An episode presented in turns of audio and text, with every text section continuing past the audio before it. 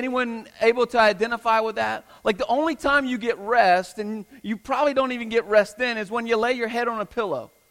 Like all those things that I don't mean like the people are talking in your head, like you're crazy, you need to be uh, locked up somewhere. I mean the, the thoughts that just are endlessly going on, the endless conversation that goes on in your head. Anyone this morning? And we try to do a lot of ways to distract it, right? We try to put music in our heads. We try to read a book. We try to go places. And yet everywhere we go, there we go. And for a lot of us, we don't live the life God ultimately had for us in a full life because those we, we go crazy in our crazy making in our heads. This is what it looks like for me. Jenny, can I attest to this? I'll sit on the couch and I'll have a blank stare and I'll be somewhere in Saudi Arabia. Like I won't be anywhere near Middle Tennessee. I will be as far away as I can get from this place with the crazy making in my head. And yet I came to this passage this week and began to study this passage, and I thought, man, what would it look like if I were to be able to say, what would it look like if you were to be able to say, and what would it look like for us collectively as a church to be able to say these few words? I have quieted, I have calmed and quieted my soul. What would that look like for us, church? Spurgeon says this, the great theologian, the great Baptist preacher said this about this text. It is one of the shortest psalms to read, but the longest to learn. It's one of the shortest three small verses. One of the shortest psalms in all of the book of Psalms, but is it not true it's one of the longest to learn? Like we're here this morning, and many of us identified, yeah, man, it, that, that thing is still running right now as I sit in this pew. It's still going. Even for me, I'm up front, I'm singing, I'm thinking, but there's a part of me that's thinking about something else already. What's going to happen this evening at V B S? What's going to happen this week at V B S? How, how's my schedule going to work with all that's going on? Like I'm here and I'm singing, and yet there's that one little part of me that's not quieted and calmed. Here's what one man said about this passage, and I love it. I think there's no better way to intro this passage than what David Pallison says. He says, God speaks to us in many different ways. When you hear, now, now it came to pass, settle down for a long story. When God asserts, I am, trust his self-revelation. When he promises, I will, bank on it. When he tells you, you shall, you shall not, do what he says. Psalm one thirty-one is yet a different, in a different vein. Most of it is a holy eavesdropping. You have an intimate access to the inner life of someone who has learned composure. And then he invites you to come along. Psalm one thirty-one, show and tell for how to become peaceful inside. And we got to know who wrote this psalm first and foremost. You see at the top, it's a psalm of David. If there's anyone in life that didn't have to have a quieted soul and a calm soul, wouldn't it have been David? Think about David from an early age. David was in in uh, in the sheep pen with his father's sheep when what came upon him? Lions and bears, it says. Now, I'll tell you one thing. If a bear or a lion come after me, I'm not going to have a calm and quieted soul. I'm going to go crazy.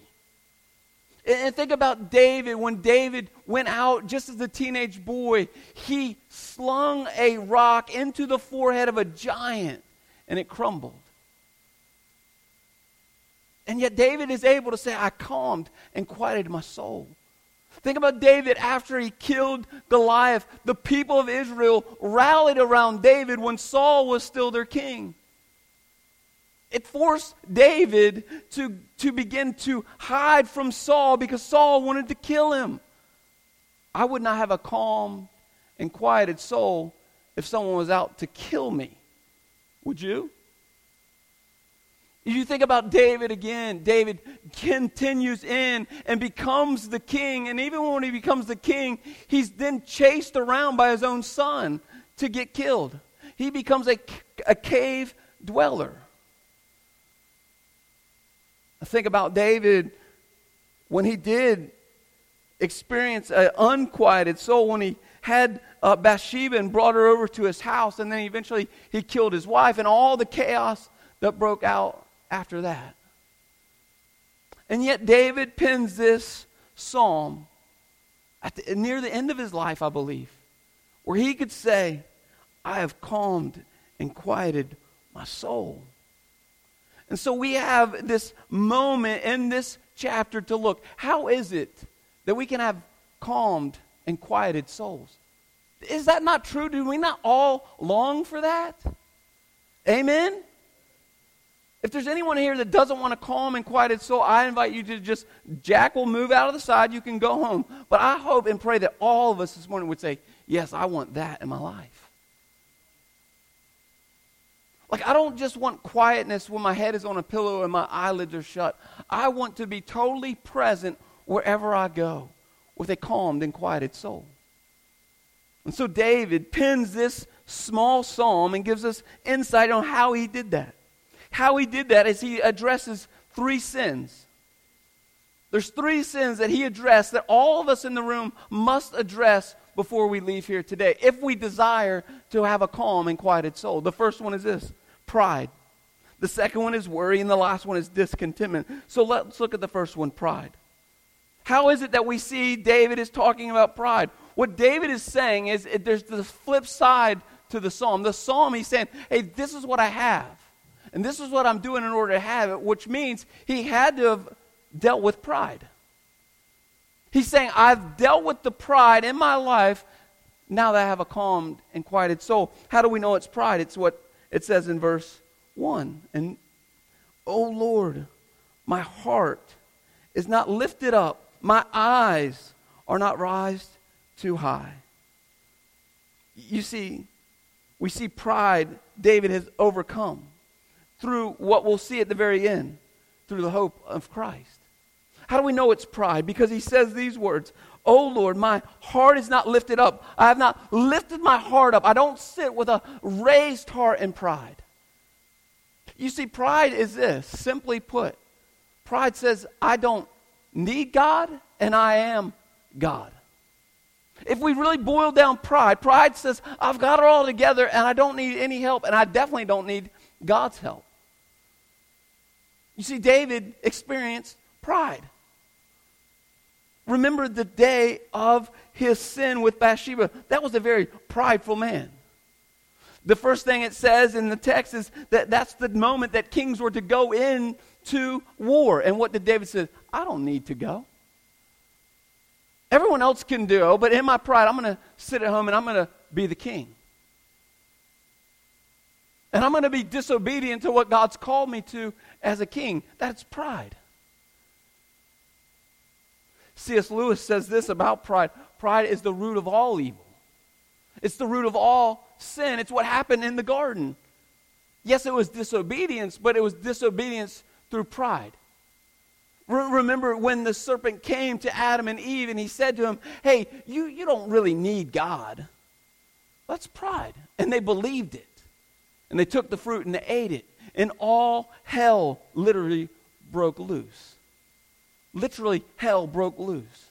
It was the first time that there was separation between God and man because of their pride. And now David says this, I am sitting here today and I'm not a prideful man. So how is it do we come to a place in our lives that we don't have pride? I believe it's two ways. And it's in this passage. The first says this. The first way that we don't have pride in our life is that we don't have hearts that are lifted up. We come to a true place in our lives that say, hey, I must humble myself under the mighty hand of God. I must live humbly under God and God alone. You see, if I have a true idea of who God is, then I'm going to have a true recognition of who I am. There's this holiness of God, and if I'm looking at God and His holiness, His holiness is going to point into me all the places of my life that are not holy. Therefore, I can live without pride because I have a true, honest recognition of the holiness of God. And if I really have the true, honest recognition of the holiness of God, then I'm going to say I am not God because I look at all the flaws in my life. You see, that's the first place, to tackle pride. So this morning, the question is for you. Do you see yourself as a sinner in great need of God's redemption and God's help on a daily basis? We are fallen creatures that need a holy God. That's what Jared sang about. We need Him. You see, my great fear for us as mature believers, most of us in the room, is we would have said that thirty years ago. We would have said that fifty years ago. We would have said that sixty years ago when we walked in the aisle, prayed a prayer, oh, I need God. But from that moment on, your life, my life, has not dictated to anyone else that we really need God. We need God to get out of hell, but we don't need God for His righteousness, His holiness, and for our sanctification. We just don't want to go to hell. But we really don't want sanctification. You see, pride says, I don't need God. All I need God for is to get out of hell. But the rest, I'll do it on my own. So this morning, do you have a proper view of you? And do you have a proper view of God? Because if you do, then there's no way to live a prideful life. There's no way. Because I'll wake up, you'll wake up, we as the church will wake up every morning and we'll see, man, I desperately need Jesus today just as much as when I placed my hope and faith in Him when I came to salvation. I've taught on it before, I'll teach on it again. You need God today as much as you did on the day of your salvation. I would venture to say this, maybe even more so. Because justification is in God and God alone. But sanctification, the ongoing process to become like Jesus, you and I get to play a part in that. And therefore, I desperately need Jesus to wake my lazy behind out of bed to get into God's Word. I need Him to do that for me. But I need to be in God's Word. He's not going to flap the book open and push my nose into it. And so I desperately need Jesus, probably today more than I ever have before. And I hope that's true tomorrow. I hope that's true ten years, twenty years, thirty years from today. That I wake up, I need you, Jesus. That's the first way we tackle pride. The second way is in the second half of the verse. And my eyes are not raised too high. It's what the, the tax collect, the Pharisee and tax collector did in Luke eighteen. It's what the, the, the Pharisee said in Luke eighteen nine.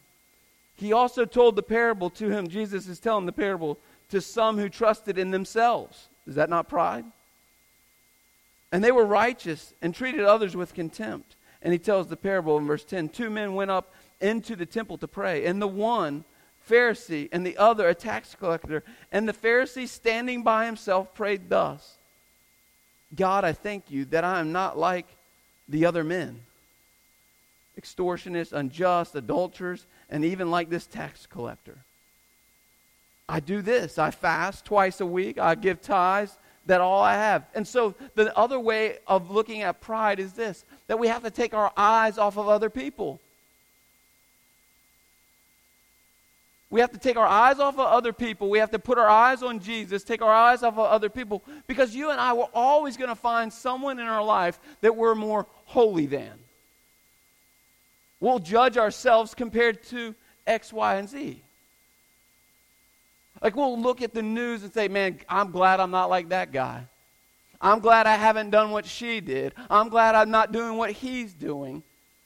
We'll always find someone we can be more holy than. And so another way to take pride out of our lives is we take our eyes off of comparing us ourselves to other people. Yeah, I've given this analogy before. You see, when, when I went to the Dominican Republic, I was a pretty tall person. Like, I mean, I could stand in the airport and look, and every Dominican was about at uh, chest high. And I was like, man, I wish I could play basketball here.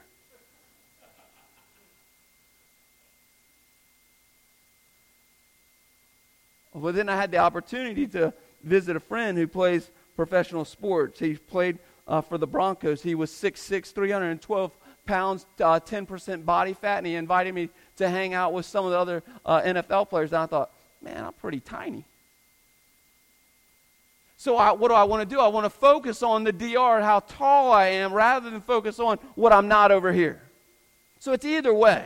I'm going to judge myself more highly than this, or I'm going to downgrade myself because of this. And one of the ways of pride is, hey, let's stop looking at other people. Let's look at ourselves. Let's judge ourselves rather than using others to bring judgment upon us. That's what he says. I have not raised my eyes too high. I don't look down on anyone. And so the sin of pride. How do we do this? We do this from Philippians chapter two. The greatest example of how to live a humble life comes to us in Philippians chapter two. Let's turn there for a moment.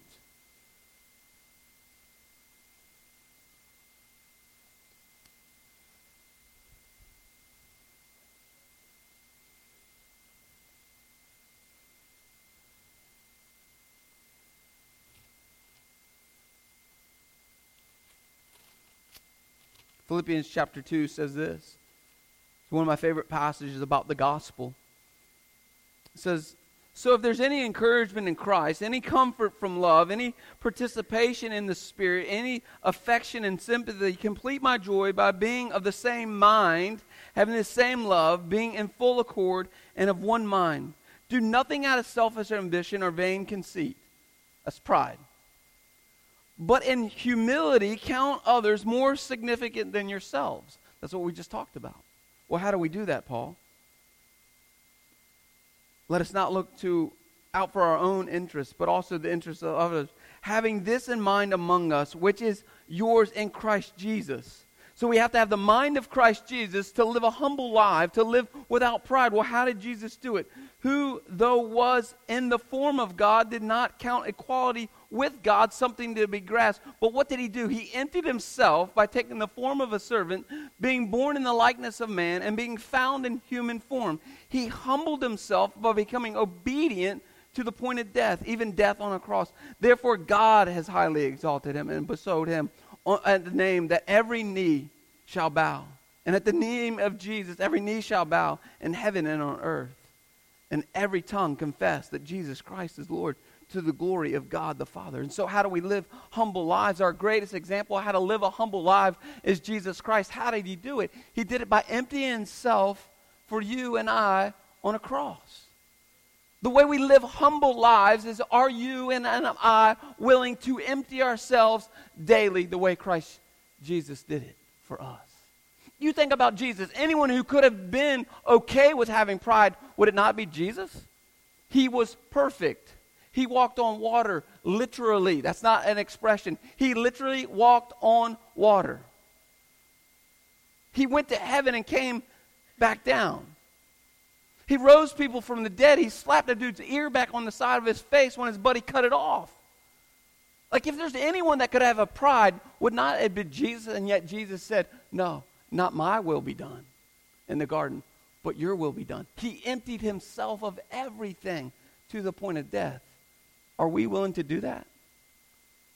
Because if we're willing to do that, then we'll eradicate pride in our life. You see, what happens if we don't eradicate pride in our life, it goes to the next part of the psalm. What happens if we don't eradicate pride? It always leads to this. I do not occupy myself with things too great and too marvelous for me. Right? Always. If pride is in our life, pride will always lead to worry and anxiety. Right, that's what we're doing when we're staying up late at night or sitting on our couch when we're trying to solve the world's problems, basically. We're putting our minds on things that can only be solved by Christ Jesus. And so what David is saying, the way I've calmed my soul, the way I've quieted my psalms, is that I do not occupy myself with great things too marvelous for me. I do not think about the things that can only be caused and created and cured by God and God alone. But see, when I live a prideful life, my pride says, man, I've got to fix everything. And then my brain goes to fixing everything. Right? Is that not what we're thinking about most of the days? How do I solve this problem? I caused this problem, so now how do I solve the problem? And that's where the rats begin to take the race in the brain. And we know we've sat long enough with the same problem for many days, and at the end of it, we still have no solution to the problem, correct? You see, if I don't deal with pride, it will always lead me to worry and anxiety. Always. And yet, David says, hey, because I've taken my eyes off of myself, I've put my eyes onto Jesus, then I can say without a shadow of doubt that God can solve all of my problems. See, worry says God can't fix the problem. If we boil it down to its roots, when we worry, we're simply saying to God, you can't handle this mess, which, which I'm in. And so what happens? Satan uses the mess we're in to keep us away from pursuit of God. Because when I worry, I promise this, my thought process is not on the whole, with the Holy Spirit in tune to the Lord Jesus. It's just not. Like I think to myself, man, I, I don't have thirty minutes to spend with Jesus because I've got to solve the problem I'm in. When thirty minutes with Jesus would most likely solve the problem. But that's what happens when we worry. It's what Jesus says and begs of us in Matthew chapter six. We can turn there for a moment. Matthew chapter six.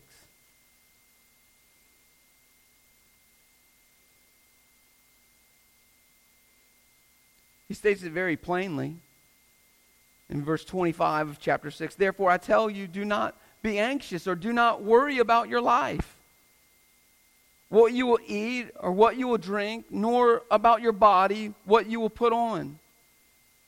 Is not life more than food, and the body more than clothing? Look at the birds of the air. They neither sow nor reap nor gather into the barns, and let, yet their heavenly Father feeds them. Are you not more valuable than they? Is that not true for us? Do we believe that passage? Like if we really look at all of creation, how God has provided all of creation, and yet we're the one thing, the imago Dei, the image of God, will God not care for us? But our worry says, no, he won't. And our worry says, I better fix it because God can't or won't, or he's busy doing something else. And so we must deal with our pride so we can really deal with being worried and eradicate worry from our lives. It's what he tells us through Proverbs three. Trust in the Lord with all your heart and lean not on your own understandings, but in all of your ways and all of your mind acknowledge him, and he'll make your path straight.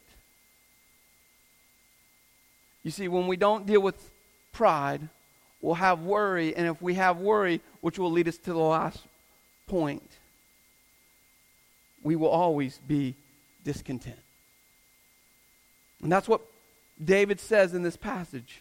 I've dealt with my pride, I've dealt with being worried, and now I can come to verse two and I can really say I've quieted my soul. I've calmed my soul like a weaned child with its mother. Like a weaned child is my soul within me. You see, if you've ever weaned a child, it is a horrendous process. I'm glad I'm not a mom. That would be ten times worse.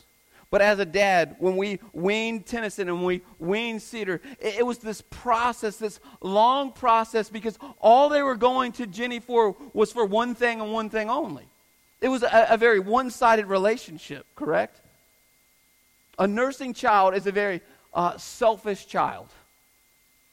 They care about one thing and one thing only. Feed me, feed me now, and feed me more. Right? And so David is saying, we, if we don't become like weaned children, what is a weaned child? A weaned child, an unweaned child is a very discontented child. They will throw a fit like no other. Anyone remember those days? Like, good night. Like, something just crawled up in that dude's body, because that wasn't what was sitting there five minutes ago. And now all of a sudden they get hungry and they go on a rampage. Well, that's true in our souls. Like, if we don't deal with pride and we get into worry, worry says, I've got to fix it. Then I, how do I fix it? I've got to make sure all the things around me fix the problem. It's living a discontented life. That's why so many people get hooked on drugs and alcohol and pornography, because of all the pride and all the worry. The thing that medicates the worry and the pride is the external. That's why the, the saying goes, one, one drink is too many and a thousand's not enough. That's why one dollar, if, if your whole goal is money to bring you satisfaction, you'll never make enough money. I remember being in high school thinking, man, man, I can't wait to push that buggy to get some uh, a two dollar tip from the lady. Man, and that lady gave me a three dollar tip. It was like heaven. Well, now if I, someone gave me three dollars, I'd be like, really? Like, whereas in high school, man, three dollars was a big deal. Now three dollars is like, for real? Why? Because my soul gets discontent. Because what used to satisfy the soul, if it's external, never brings true satisfaction. I'll always need and want more. I'll need a better job. I'll need a bigger house. I'll need a better car. I'll need a bigger bank account. I'll need two bank accounts. And what David is saying, if we get content with the world, with life, with God, then we can be like weaned children. That we can sit in what all that God has provided for us. I wonder for us, church, how many of us don't live uh, contented lives because of our worry and because of our pride, and therefore we don't live a peaceful life. Because we're always thinking about the next thing that could bring satisfaction. Just get a six-year-old.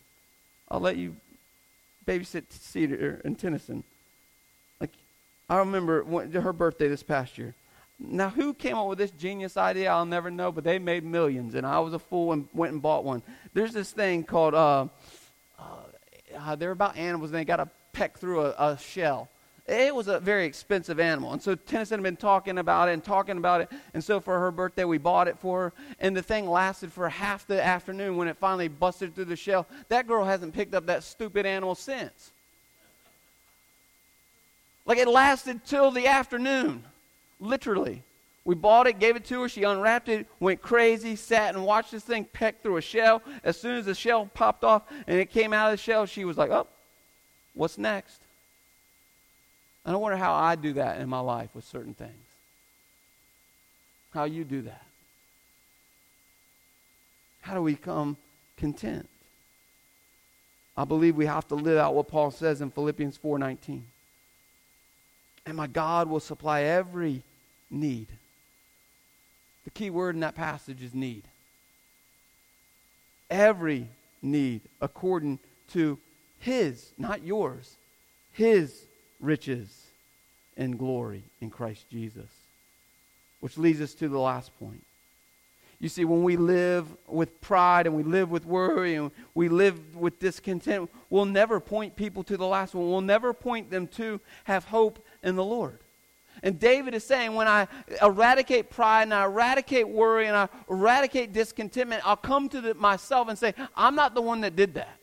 You cannot, let me say this over and over, you cannot take pride out of your life. You cannot remove worry from your life, and you cannot, in and of yourself, be content. You need something way bigger than yourself to enter into your life to bring you to a place of recognition that, man, without you, God, I am nothing. That's called eradication of pride, but that's God in your life. When you really trust in God with all of your heart, with all of your mind, with all of your understandings, then you'll eradicate worry in your life. But it will be him doing the process. When you come to a true place in your life that God has given me everything that I need, who gave it to you? God gave it to you. You did not give it to yourself. You really come to the last point, which is, man, there is a hope for the world. You see, we can look at the news and know that the world is a very hopeless place.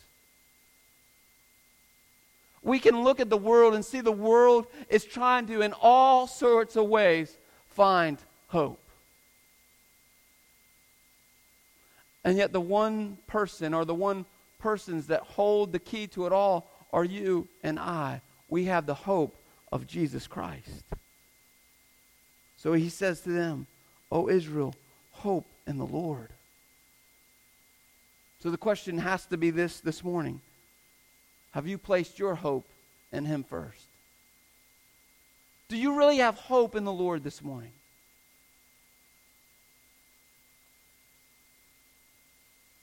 Do you have hope this morning? Because if you don't have hope, then the five-mile radius of every man, woman, and child within the five-mile radius of this, this church, they won't ever see the hope that's in you and won't want what you have if you don't have the hope. And so the question this morning as we come to the Lord is twofold. Do you live a very prideful, worried-filled, discontented life? Because if you do, I would say you have not placed your hope and faith in Christ Jesus. I would say this to the believer this morning. If those three things are evident in your life, then I ask you to do one thing and one thing only. It's called confession. Just confess to a holy God. God, I do have pride in my life, and I do have worry in my life, and I do have discontentment in, your, in my life. And I need you, the hope of the gospel, to intervene for me, to do for me what I could not do for myself. My hope is that all of us this morning would leave here with that hope. The assurance that Jesus Christ said what he said he did, that he emptied his life for you and for me to have a full life. Are you experiencing a full, abundant life this morning? Let's go to the Lord in prayer. God, I pray that each of us this morning would pray these words, the same words that David prayed thousands of years ago. O Lord, my heart is not lifted up. My eyes are not raised too high. I do not occupy myself with things too great or too marvelous for me. But I have calmed and quieted my soul, like a weaned child with its mother. Like a weaned child is my soul within me. O Israel, hope in the Lord from this time forth forevermore. God, I pray that be true for all of us. I pray if there's anyone in this place this morning that it, through your Holy Spirit has pointed out to them pride in their life, that they would come and they'd confess that to you. They'd repent that, God. I pray there's people that in here this morning that are just caught up with worry. That God, through your Holy Spirit, through your gentle way that you do it, that you would bring peace to them. And they would hear simply, I've got it under control. God, I pray if there's anyone in here this morning that lives a discontented life, God, that they'd leave here this morning. If they're a believer, they would know this, that they have it all already. Because of the finished work of your Son, Jesus. God, I pray if there's anyone in this room this morning that does not know you as Savior, that they'll never be able to live without pride and without worry and without discontentment. So I pray that's them through the prompting of your Holy Spirit, that you draw them to yourself.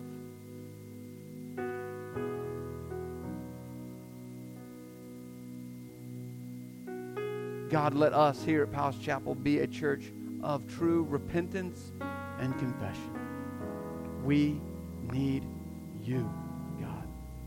Praise in Christ Jesus' holy name. Amen.